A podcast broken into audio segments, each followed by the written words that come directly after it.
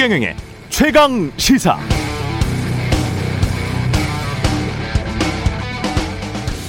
네, 박근혜 정부 청와대 행정관을 지내면서 이른바 십상시 문건을 유출하면서까지 박근혜 정부의 국정농단을 경고했던 박관천 전 청와대 민정수석실 행정관. 어제 최경령의 최강 시사에 출연해서 이런 말을 했었습니다. 크리스마스 날 검사에게 조사를 받는데 검사가 그렇게 말하더군요. 우리는 크리스마스를 부처님 오신 날로 바꿀 수도 있다. 자꾸 기, 귀전을 맴도네요. 우리는 크리스마스를 부처님 오신 날로 바꿀 수도 있다. 일개 검사가 이렇게 기고만장, 오만불손, 아나 무인 할 수 있는 이유. 절대 권력은 절대 부패하기 때문입니다. 검사도 공무원입니다. 평민들 마음대로 해코지 할 수 있는 왕, 귀족 이런 거 아니거든요. 제발 앞으로라도 주권자 국민에게 봉사하는 공무원의 자세로 행동하시기 바라고요. 동영상 속 김학이 닮은 그 사람도 못 찾았으면 이제라도 손준성 보냄의 손준성이라도 잘 찾아보시기 바랍니다.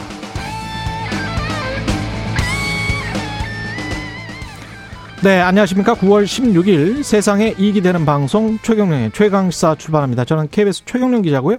최경령의 최강시사 유튜브에 검색하시면 실시간 방송 보실 수 있습니다. 문자 참여는 짧은 문자 50원, 긴 문자 100원이 드는 샵 9730 무료인 콩 어플 또는 유튜브에 의견 보내주시기 바랍니다. 오늘 1부에서는 갈수록 커지고 있는 고발 사주 의혹 논란 여당에서는 어떻게 보고 있는지 국회 정보위 소속의 더불어민주당 노웅래 의원 만나보고요. 2부에서는 김프로의 정치학 국민의힘 김재원 최고위원 만납니다.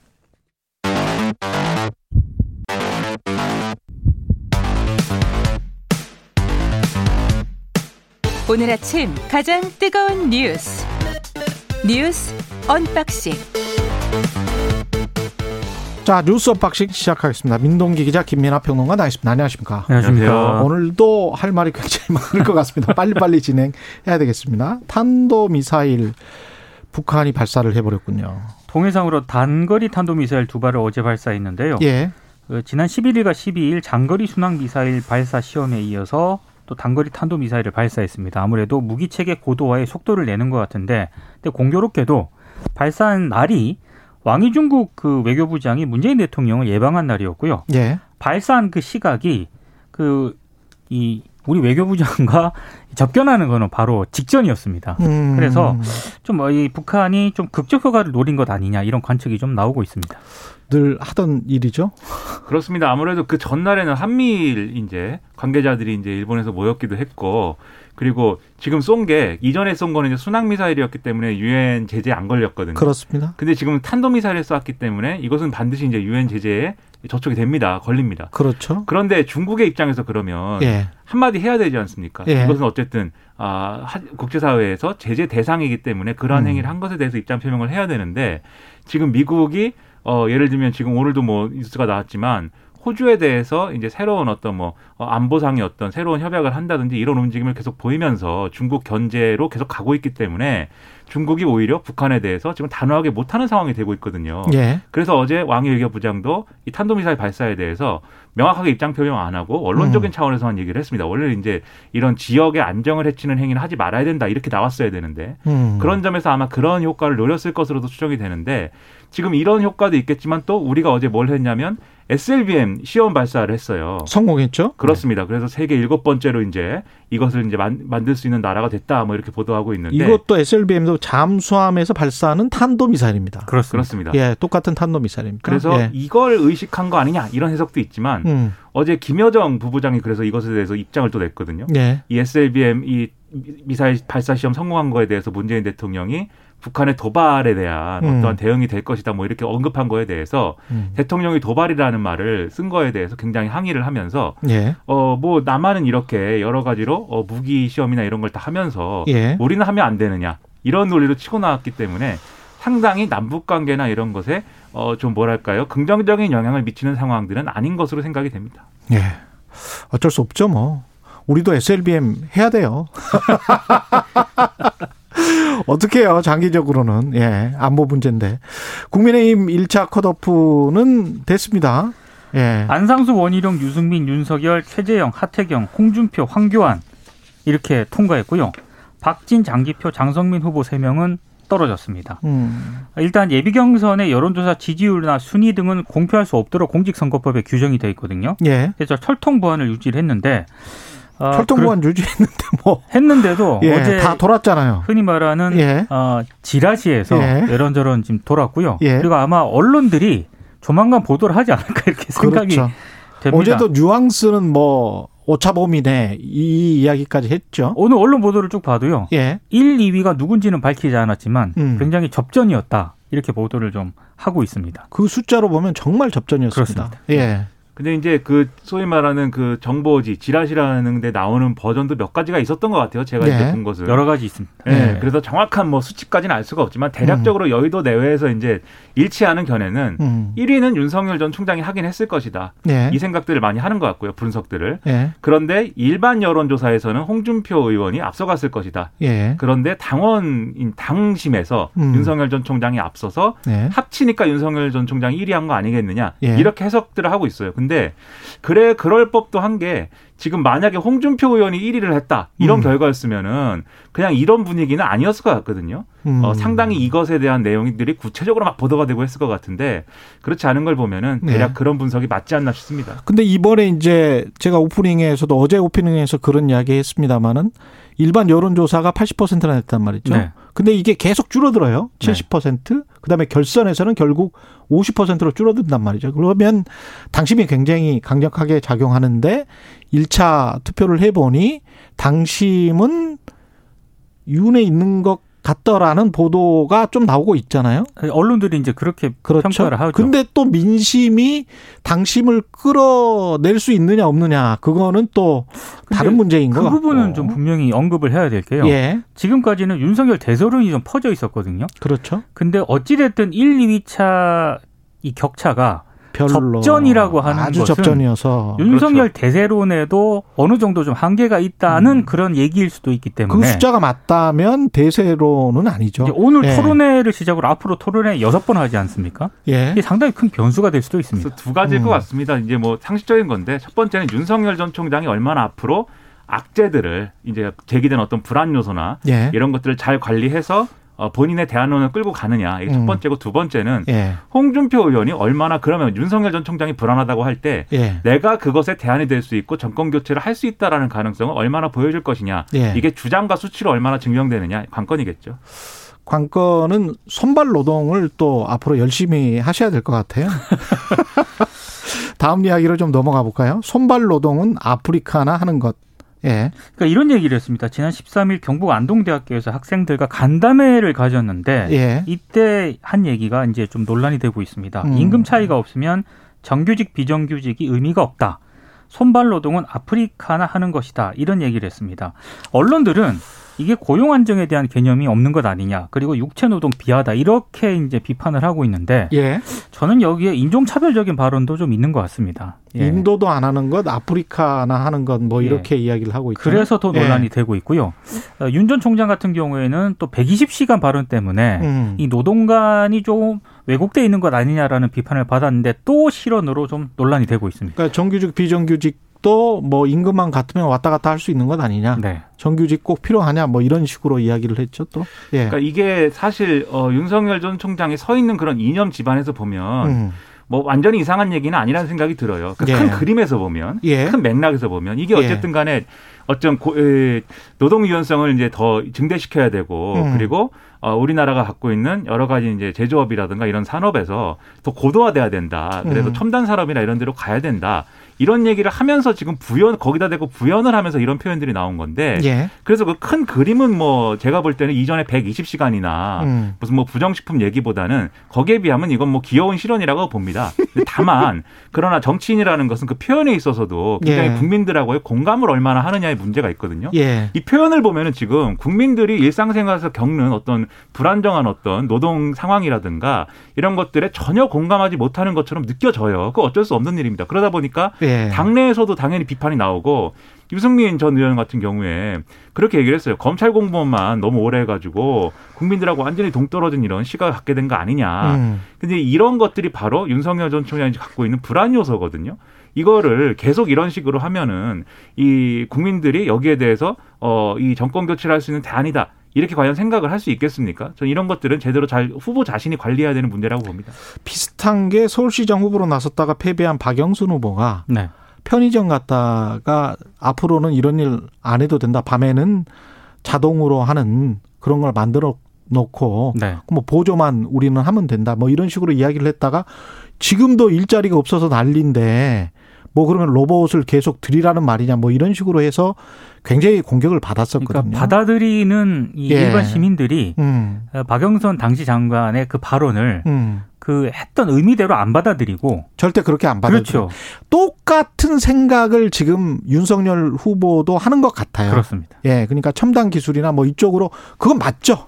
그건 맞아요. 박영선 후보가 했던 말이나 그다음에 윤석열 후보가 했던 말이나 맞는데 뉘앙스를 이렇게 해버리면 손발 노동으로 일하고 있는 400만 정도 되는 사람들은 그럼 어떻게 하란 말이냐에 관한 또 대안을 제시를 해줘야 되거든요. 김민아 평론처럼 평론가처럼 예. 손발 노동으로 일하는 사람 입장에서 보면 그리고 지금 현대 자본주의 가장 큰 문제는 노동으로 일하는 소득보다는 돈으로 돈이 돈을 버는 소득이 훨씬 더 높아버리는 것. 그렇죠.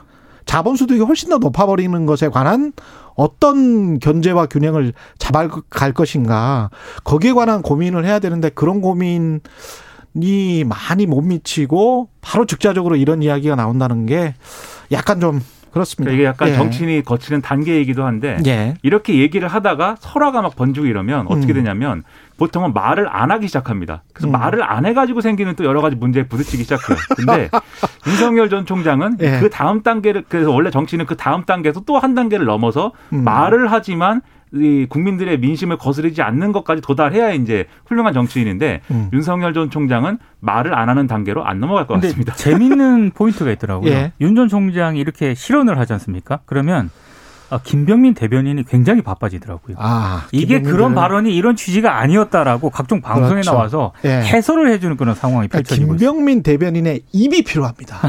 그러니까 비기가 빨리빨리 돼야 될 것 같아. 김병민 대변인 정말 말 잘해요. 예. 검찰 고발 사주 의혹은 지금 본격 수사 돌입했죠. 검찰이 서울중앙지검에 배당하고 본격 수사에 착수를 했습니다. 예. 예. 일단 그 최강우 열린민주당 대표하고 황희석 음. 최고위원이 윤 전 총장을 비롯한 일곱 명을 직권남용 등의 혐의로 대검에 고소를 하지 않았습니까? 예. 이제 이 사건을 이제 서울중앙지검에 배당을 했- 했는데요. 예. 일단 공수처 수사와 중복되지 않는 범위에서 협력을 해서 예. 수사를 하겠다라는 입장을 밝혔고, 예. 근데 이것과 별개로 지금 대검 감찰부가 진상 조사를 벌이고 있지 않습니까? 음. 그 진상 조사는 계속 진행을 한다고 합니다. 오케이. 대검 예. 감찰부 같은 경우에는 지금 그 문제 고발장을 작성한 별도 검사 이 존재를 지금 파악한 것으로 알려졌고요. 예. 작성자가 누구인지 범위를 좁혀서 지금 특정을 했다 이런 보도까지 나온 상황입니다. 그러니까 검찰은 조금 조사나 이 수사에 약간 진전이 있는 것 같긴 해요. 그러니까 음. 감찰을 통해서 밝힐 수 없는 부분이 있기 때문에 강제 수사로 넘어가자. 이제 이런 얘기긴 한데 어쨌든 예. 지금 말씀하신 대로 고발장을 작성한 제3의 검사를 찾아내고 있느냐 이게 이제 관건인데 예. 여기에 비하면 공수처 수사는 약간 좀 지지부진한 측면이 있는 것 같습니다. 왜냐하면 조성은 씨가 예. 이 텔레그램 일 넘길 때 음. 이 김웅 의원하고의 대화방을 폭파한 상태로 넘겼다 뭐 이렇게 얘기를 하고 있어서 거기다가 손준성 검사가 아이폰뿐만이 아니라 또 아이패드를 쓰고 있습니다. 그래서 예. 아이패드를 압수수색했는데 이것도 안 필요하기. 때문에 예. 공수처 수사는 조금 지지부진한 점들이 좀 우려가 됩니다. 대장동으로 빨리 넘어갑시다. 대장동과 화천대유. 예. 이거 대장동은 명확하게 뭐가 의혹이죠? 일단 야당이 처음에 의혹 제기를 했습니다. 예. 이재명 경기지사가 성남시장 시절 때 대장동 도시개발 사업에 대한 특혜 의혹을 지금 야당이 제기를 했는데요. 음. 그러니까 특혜 의혹은 뭐냐면 사업 시행을 주도한 민간 투자자들이 사업 성공 후에 굉장히 엄청난 배당금을 받았다는 겁니다. 돈을 많이 벌었다. 그렇습니다. 예. 그런데 이 사업이요. 1조 5천억 규모고요. 음. 이재명 성남시장 재직 시절 때 성남시 산하 성남 도시개발공사로 주도로 이제 추진이 된 사업이거든요. 근데 문제는 화천대유가 이 중심에 있습니다. 예. 화천대유 자산관리라는 그런 회사인데 처음에 출자금이 한 5천만 원 정도로 참여를 했거든요. 예. 근데 배당금을 577억을 받아요. 음. 어마어마하게 받은 거죠. 예. 그러니까 야당이 의혹을 제기하는 핵심은 이겁니다. 화천대유 소유주인 A씨가 있는데 이 A씨가 회사 설립 7개월 전인 2014년 7월에 현직 기자 신분으로 음. 이재명 당시 성남시장을 인터뷰를 했다. 음. 뭔가 있는 것 아니냐. 음. 그래서 이재명 지사에 대한 공수처 수사를 촉구를 한 거죠. 요게 음. 이제 야당이 의혹을 제기한 핵심입니다. 예. 이게 이제 출자금 5천만 원인데 뭐 배당은 전체적으로 따지면 수천억 원이다. 이렇게 이야기하는 거는 조금 SPC 구조를 잘 모르는 사람들이 하는 이야기고요. 예. 격, 이게 지금 콘소시엄들이 한 세 개인가가 들어가 있습니다. 지금 경쟁을 네. 했었죠. 그러면 경쟁사들이 뭐 계약 다른 조, 계약 조건을 제시를 했을 거란 말이죠. 네. 성남시 같은 경우는 한 5,500억 정도를 취하고 이익을 취하고 나머지는 당신들이 다 가져. 뭐 이런 구조잖아요. 리스크도 당신들이 다 지어.